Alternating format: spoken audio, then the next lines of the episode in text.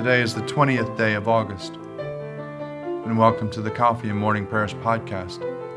I invite you to pull up a chair, settle down with your favorite cup of coffee or tea, and join me in prayer. Now let us begin our day. Lord, open our lips, and our mouth shall proclaim your praise.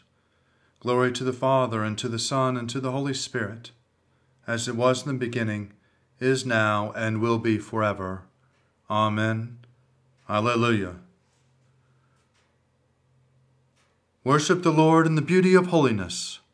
Come, let us adore him. Let us say together the Venite. Come, let us sing to the Lord.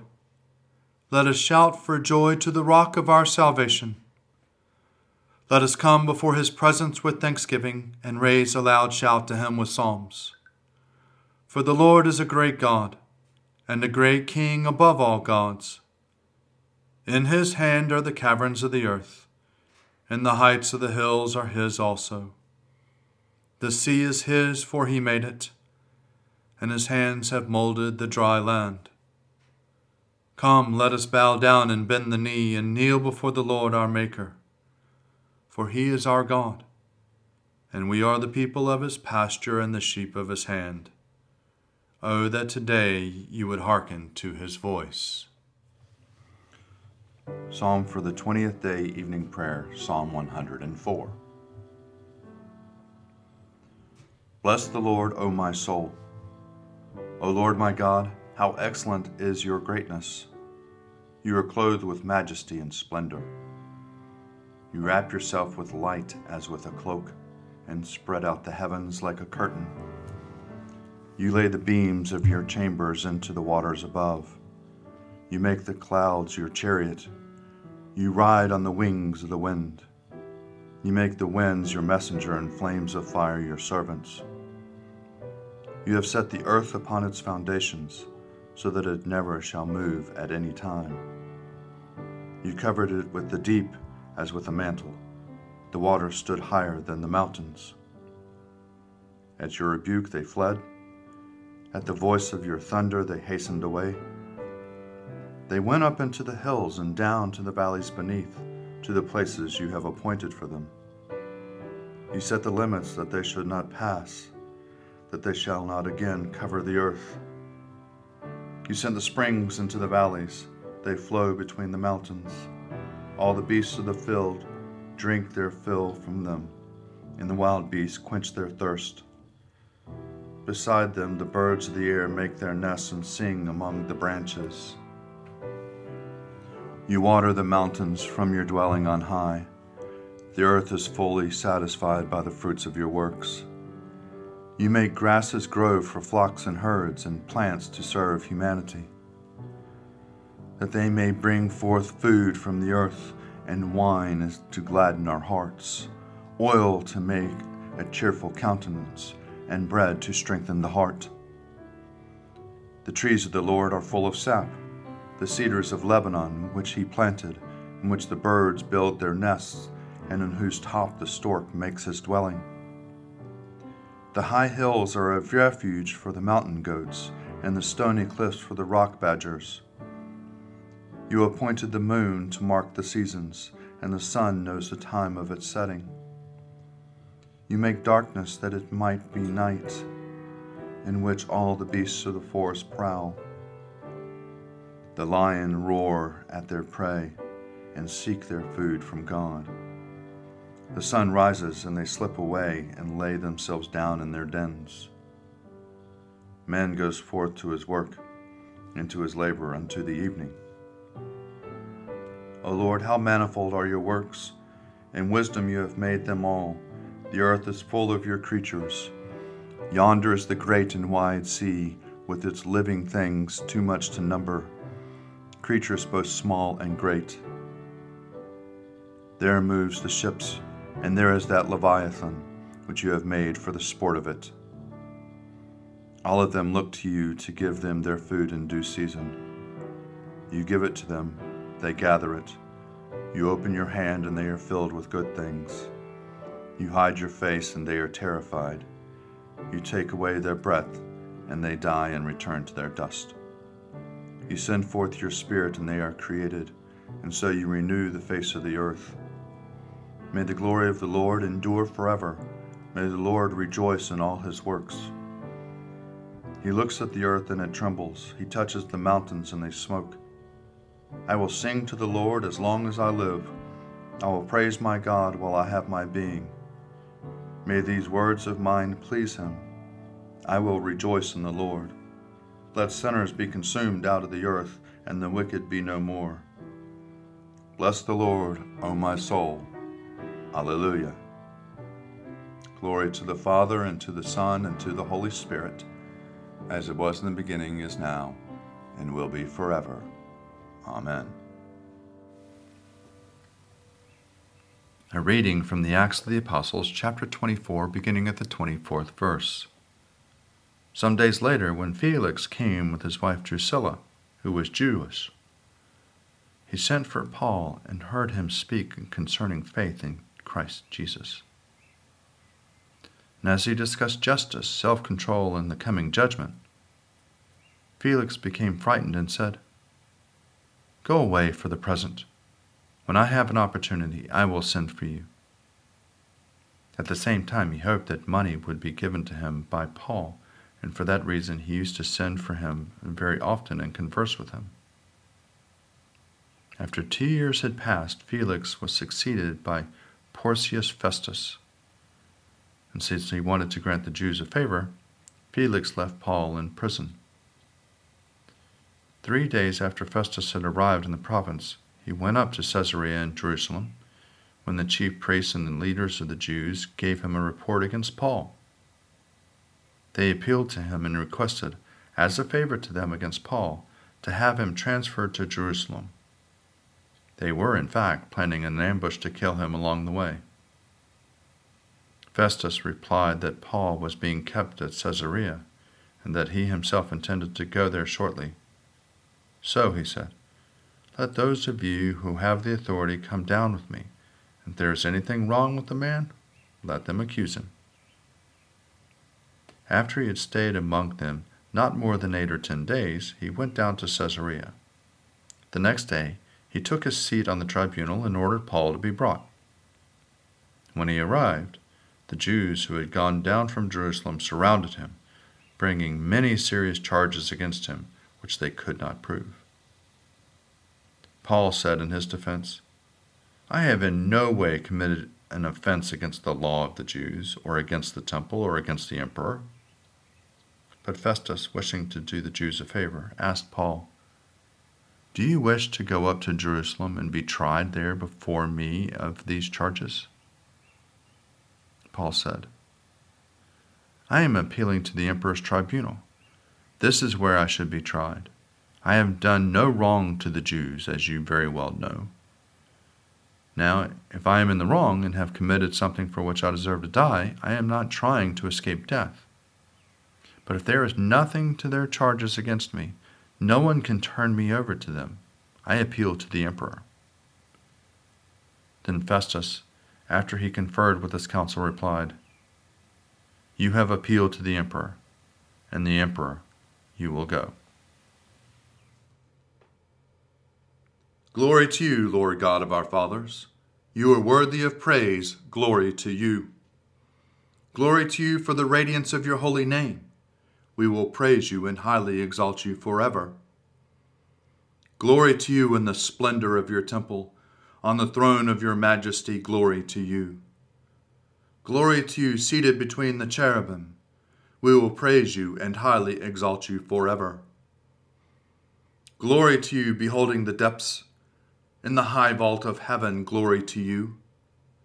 Glory to you, Father, Son, and Holy Spirit we will praise you and highly exalt you forever.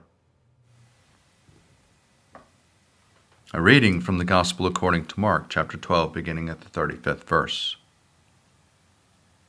While Jesus was teaching in the temple, he said, How can the scribes say that the Messiah is the son of David? David himself, by the Holy Spirit, declared, The Lord said to my Lord, Sit at my right hand until I put my enemies under your feet. David himself called him Lord. So how can he be his son? And the large crowd was listening to him with delight. As he taught, he said, Beware of the scribes, who like to walk around in long robes and be greeted with respect in the marketplaces and have to sit in the best seats in the synagogue and places of honor at banquets. They devour widows' houses and for the sake of appearance say long prayers. They will receive the greater condemnation. He sat down opposite the treasury and watched the crowd putting money into the treasury. Many rich people put in large sums. A poor widow came and put in two small copper coins, which are worth a penny. Then he called his disciples and said to them, Truly I tell you, this poor widow has put in more than all those who are contributing to the treasury. For all of them have contributed out of their abundance, but she, out of her poverty, has put everything she had, all she had to live on.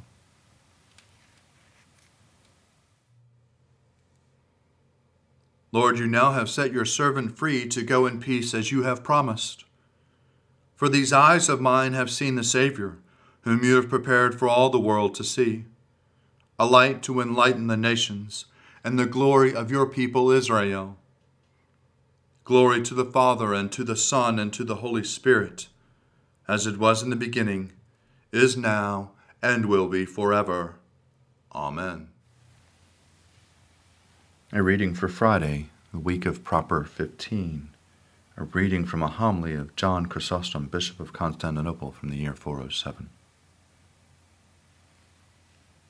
Those who seize what belongs to another brings ruin upon themselves, having some unjustly appropriated the property of others.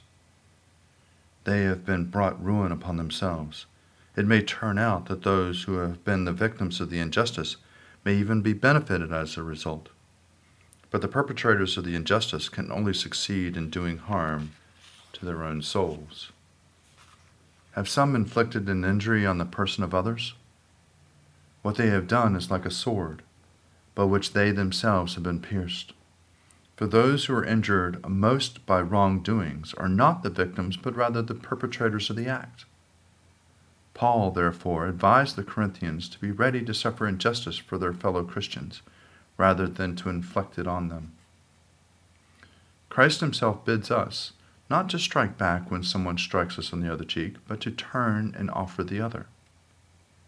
To conduct ourselves in this way of virtue in the highest kind, it helps us to become more perfect in patience and fortitude, while it strengthens us to keep our passions under control.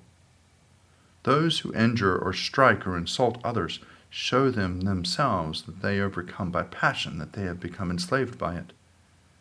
Whereas it is by their neighbors only who see it to be injured. They themselves suffer far more serious harm and are reduced to the abject status of slaves. Their mischief shall recoil upon their head, upon the crowns of their head, and the violence shall rebound. It is thought that these words refer to Ahithophel and Absalom. In the case of both, it was what happened to their head that brought about their death. Ahithophel died in hanging himself. Absalom, when the mule on which he was mounted passed beneath a tree, was caught fast in the branches of the tree by the hair of his head, and there, the mule running off, he hung for a long time. Thus also did Judas hang himself and end his life, knowingly doing violence to his head to accomplish his purpose. Ahithophel strangled himself because he clearly foresaw that David would ultimately triumph at once. But he hung there fastened to the wood of the tree as one awaiting judgment. It was by God's will and decree that he should hang there for such a long time, his conscience all the while torturing by remorse. He had been plotting to raise his hand against his father to strangle him Yet, even in those circumstances, his father pleaded with his soldiers to spare his life. What is more, his father's affection for him was so forgetful of self that he would have mourned for him after his death. What happened to Absalom was not the work of people, but from the beginning to end a divine judgment. This becomes clear when we stop to consider that instead of a soldier, it was a mule that betrayed him, that instead of a rope, it was the hair of his head that bound him, and that instead of a stake, it was a tree in which he was bound. Here ends the reading. Who art in heaven, hallowed be thy name. Thy kingdom come, thy will be done, on earth as it is in heaven. Give us this day our daily bread, and forgive us our trespasses, as we forgive those who trespass against us. And lead us not into temptation, but deliver us from evil. For thine is the kingdom, and the power, and the glory, forever and ever. Amen. Show us your mercy, O Lord, and grant us your salvation. Clothe your ministers with righteousness.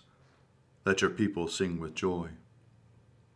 Give peace, O Lord, in all the world, for only in you can we live in safety.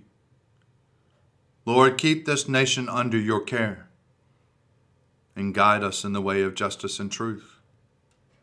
Let your way be known upon earth, your saving health among all nations.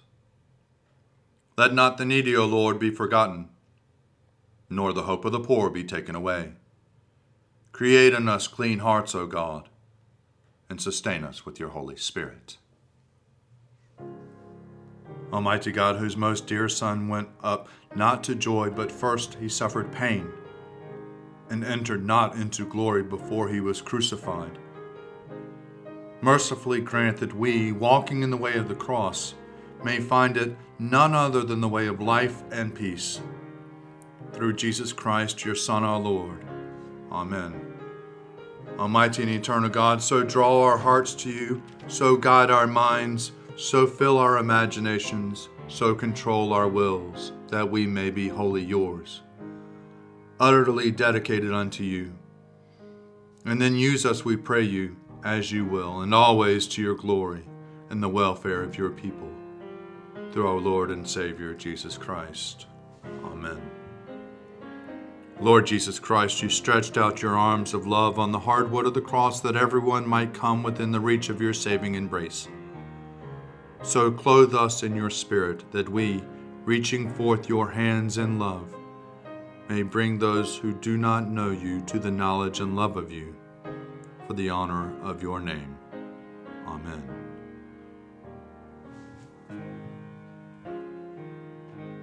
Accept, O Lord, our thanks and praise for all that you have done for us. We thank you for the splendor of the whole creation, for the beauty of this world, for the wonder of life, and for the mystery of love. We thank you for the blessing of family and friends, and for the loving care which surrounds us on every side. We thank you for setting us at tasks which demand our best efforts, and for leading us to accomplishments which satisfy and delight us. We thank you also for those disappointments and failures that lead us to acknowledge our dependence on you alone. Above all, we thank you for your Son, Jesus Christ, for the truth of his word and for the example of his life, for his steadfast obedience by which he overcame temptation, for his dying through which he overcame death and for his rising to life again, in which we are raised to the life of your eternal kingdom. Grant us the gift of your Spirit, that we may know Christ and make him known, and through him, at all times and in all places, may give thanks to you in all things. Amen. Let us bless the Lord. Thanks be to God. Glory to God, whose power working in us can do infinitely more than we can ask or imagine. Glory to Him from generation to generation in the church, and in Christ Jesus forever and ever. Amen.